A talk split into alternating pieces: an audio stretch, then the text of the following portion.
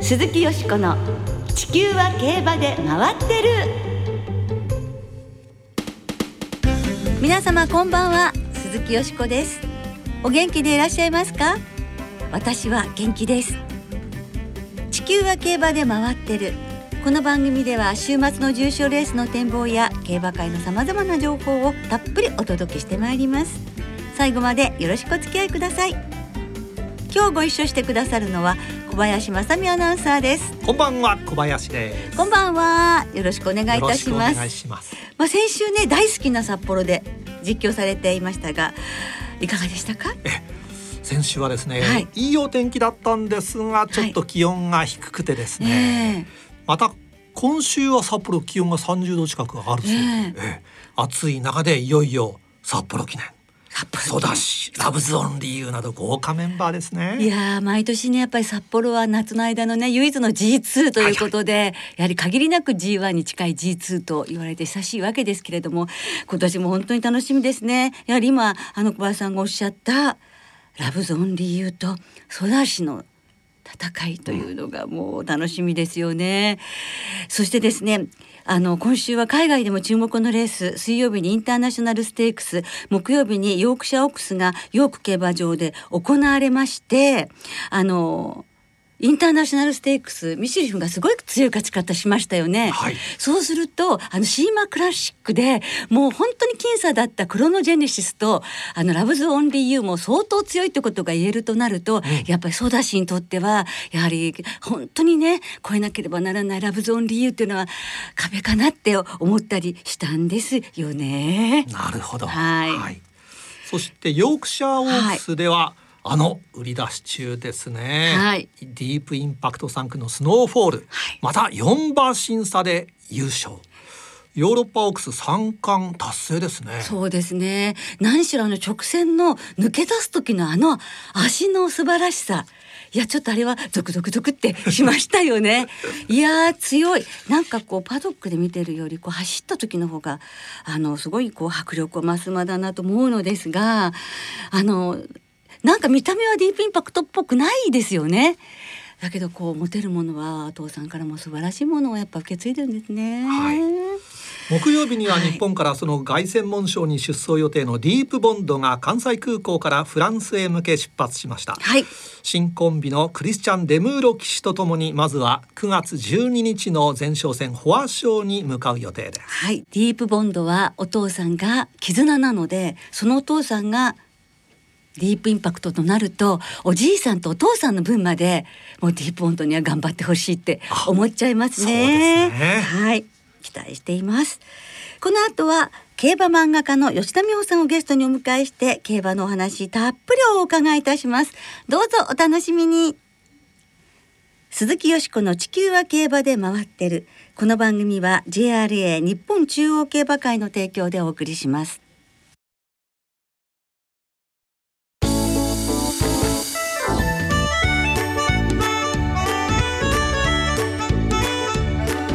鈴木淑子の地球は競馬で回ってる。競馬漫画家吉田美穂さんに伺う競馬の魅力。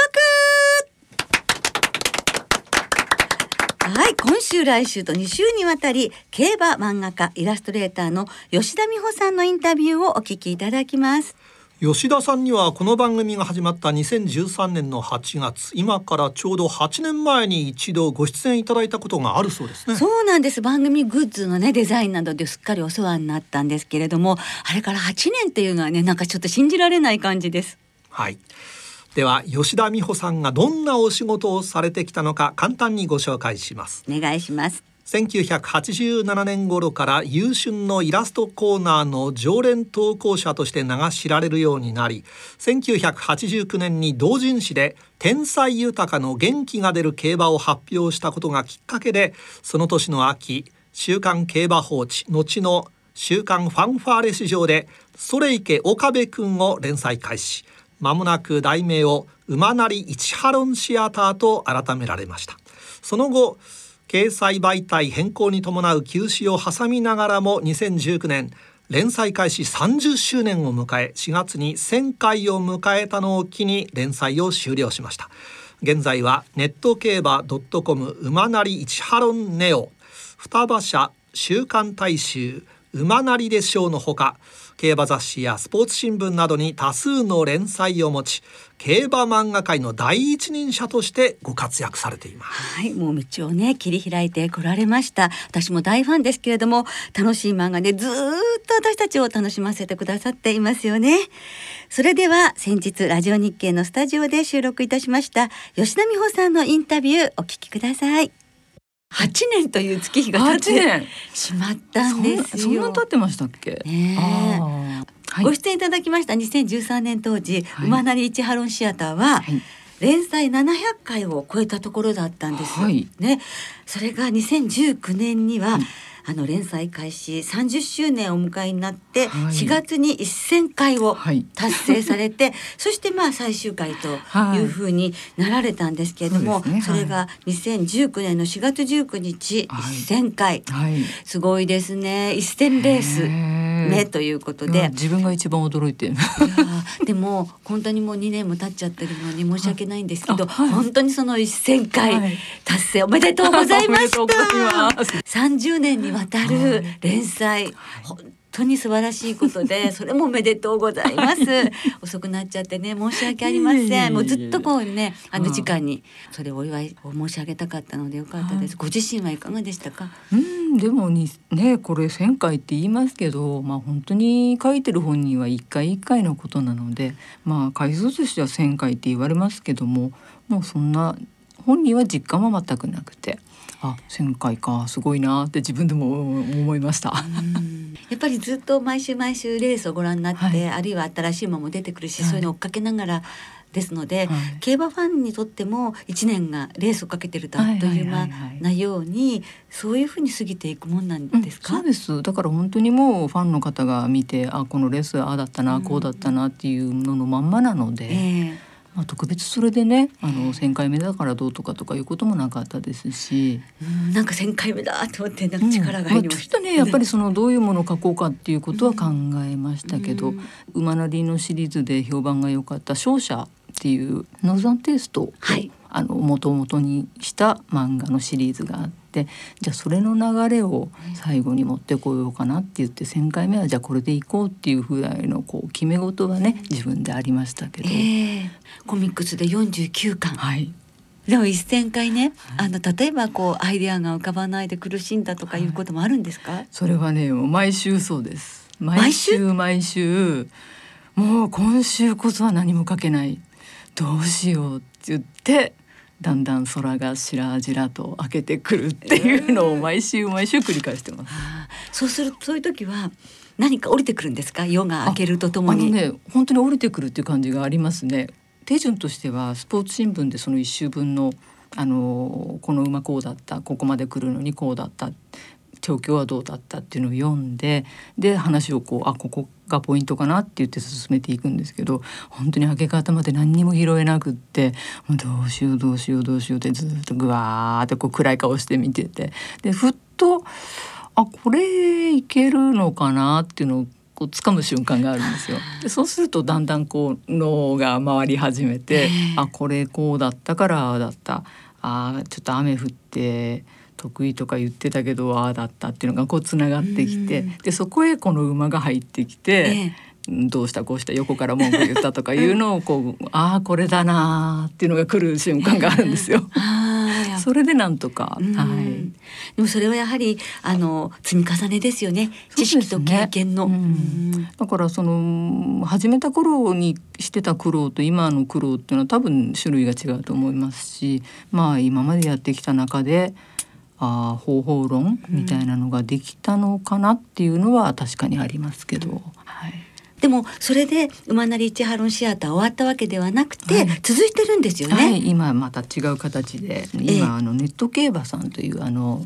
インターネットで読める漫画なんですけど、はいえええー、馬なり一ハロンネオという形で、うん、ほぼ形としては同じようなこう、うん内容ですけども、えー、続けて今書いてます、はい、それからあの週刊大衆双葉さん、はい、週刊大衆、はい、あのこれ週刊誌なんですけれども、こちらでよんコマ漫画で、えー、と馬なりでしょうでしょうは生まれでしょうっていう意味と、うん、あと馬なりのそのしょうってあの、えー、エスエイチオーダブリュー のそういうしょうの意味をかけまして、えー、馬なりでしょうというタイトルで連載をしています。そしてそれ以外でも、はい、あのその馬なりシリーズ以外でも、はい、いろいろとお書きになってらっしゃいますよね。そうですね、あのこれもですね、実は、えっと、馬なり市ハロンシアターと同じぐらいの年数なんですが、スポーツ報知で、えー、これ一コマ漫画なんですけど、えー、吉田美穂のホースマン、えー、ホース漫画のマンですね、はい、ホースマンとホースマンかけてるんですがえー、これをずっと長く連載しておりまして、で、えー、今は月刊優春で、えー、気ままにウーマイライフという、はい、えー、これはイラストなんですけども、はい、コラムにイラストをつけて、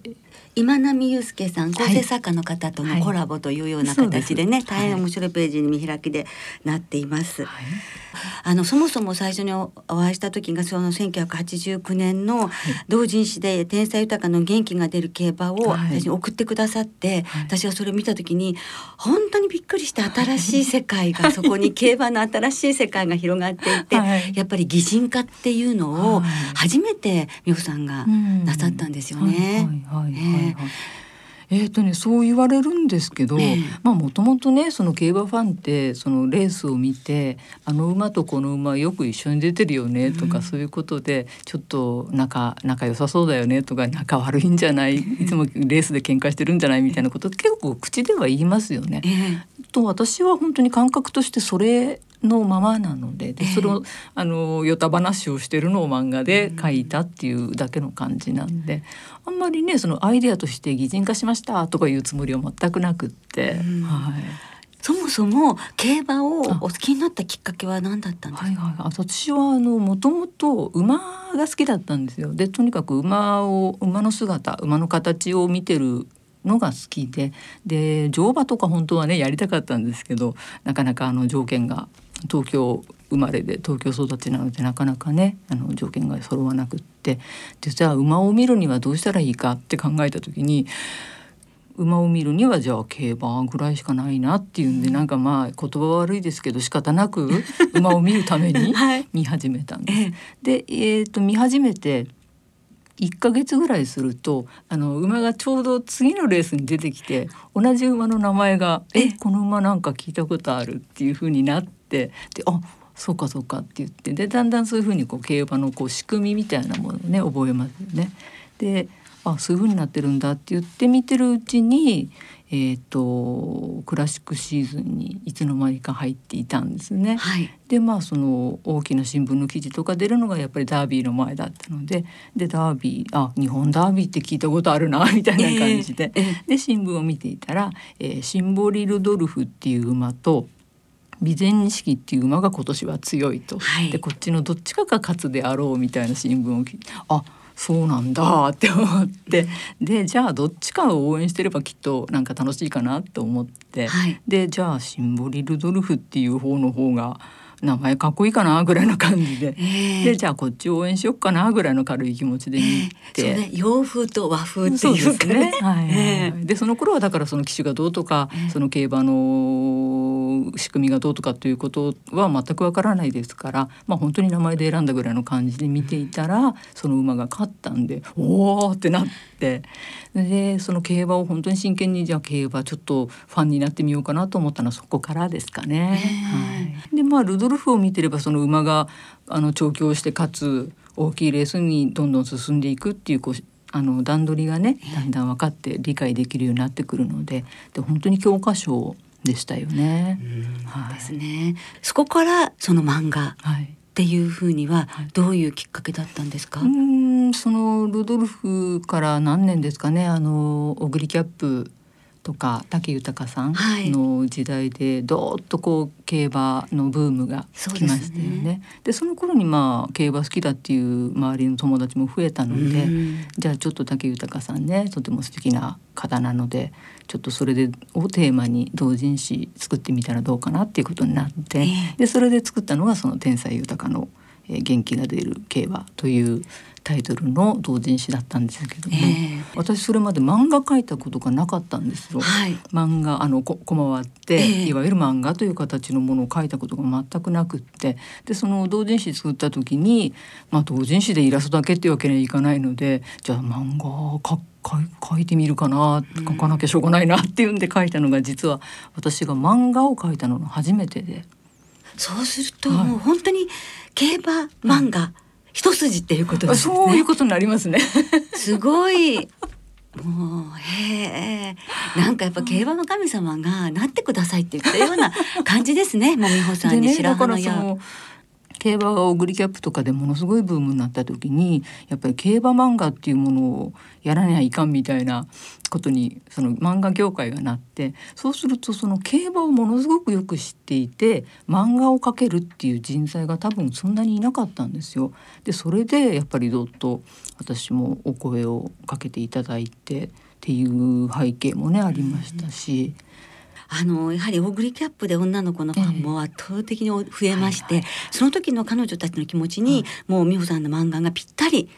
気持ちの中にしっくり落ちるっていう、うん、 そうですね、そういうことだったと思いますね、うん、やはりそこに吉田美穂さんがいてくださって、はい、本当に良かったです日本の競馬界にとっても思いますよ、本当に、はい、でそれがせんきゅうひゃくはちじゅうきゅうねん平成元年ですから、はい、本当にその一昨年終わられたっていうのがもう、はい、つまり平成の終わり令和になる時ということですから、はい、まさしくその平成の時代をずっとね、はい、あのまあ、漫画という形で日本の競馬、はい、まあ、世界の競馬も含めつつ残してくださったという記録漫画としてもすごいなって思いますね。自分でもあの資料として振り返った時に、えー、あこの時こういうことだったんだっていうのをすごく感じますし、えーはい、記録としてもね、えーはい、そういう意味では意味があるかなと、意味があったかなと思いますし、はいはい、ねえ、いかがですか。いや吉田さんの漫画は可愛らしいんですが、えー、本当に競走馬がね、はい、あの喋れたらこんなこと言いそうだなってね、いつも思うんですよね。そうですね。ですからファンの気持ちもこうね乗せつつっていうことですけれども、うん、やはりそのアイデアの生まれるその想像力の素晴らしさ、あとユーモアとかね、そういうセンスもたっぷりお持ちなんですよね。はい、はい、来週も今日の続き、吉田美穂さんのインタビューをお届けします。どうぞご期待ください。鈴木よしこの地球は競馬で回ってる。ここからは週末に行われる重賞を展望していきましょう。今週は日曜日に札幌で札幌記念、小倉で北九州記念が行われます、はい、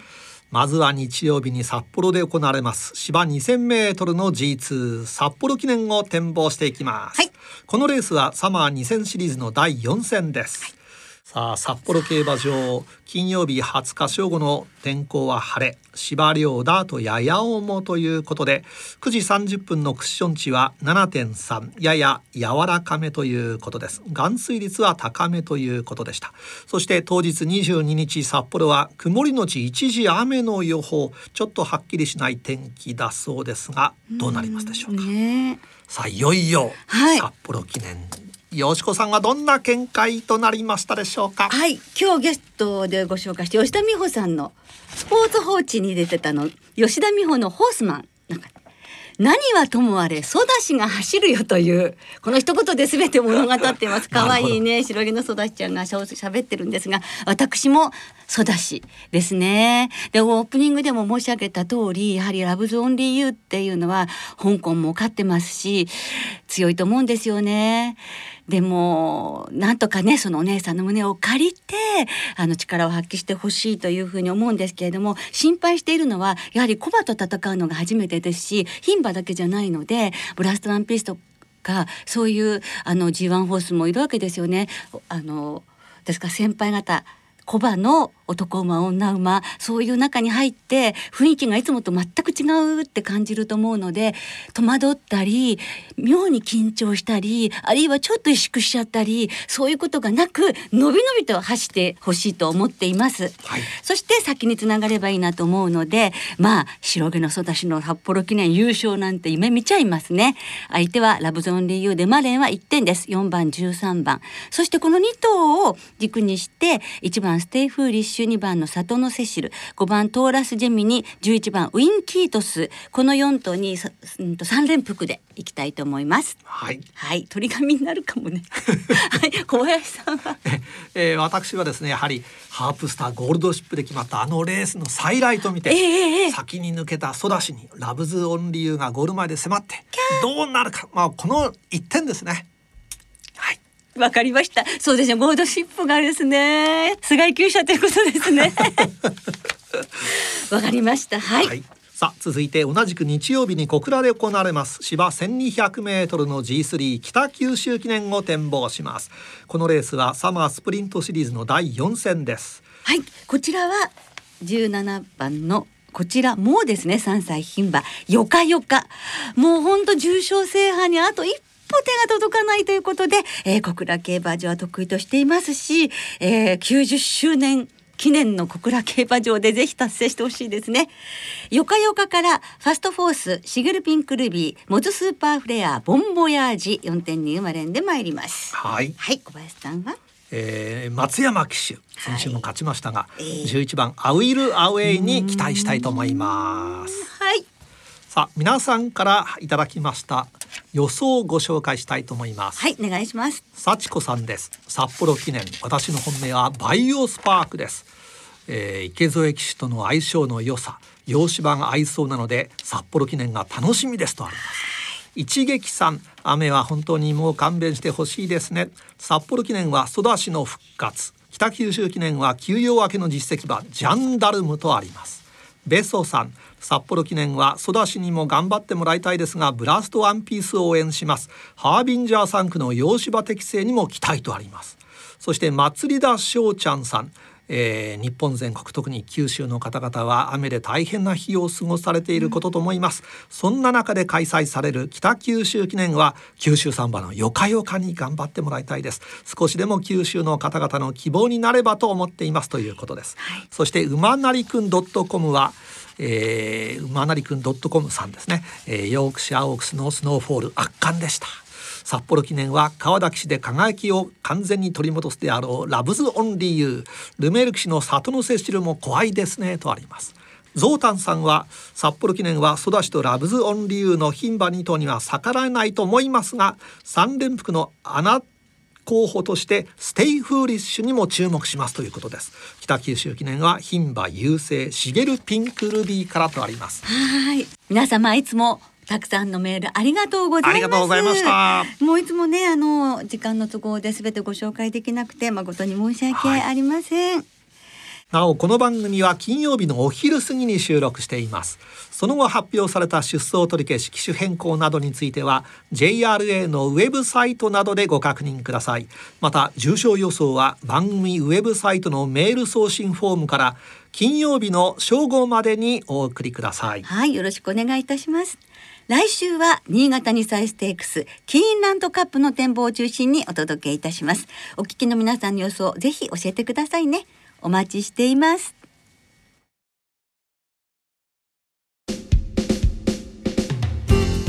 そろそろお別れの時間となりました。今週末は新潟、小倉、札幌みっつの競馬場でレースが行われます。今週のにさい戦はみっつの競馬場でやっつの新馬戦とななつの未勝利戦、さらに札幌でオープン特別クローバー賞が行われます。そのにさい戦全レースは単勝がお得です。ジェイアールエー のにさい戦全競馬場全レースの単勝を対象に通常の払い戻し金に売上の ごパーセント 相当額が上乗せされ払い戻しされます。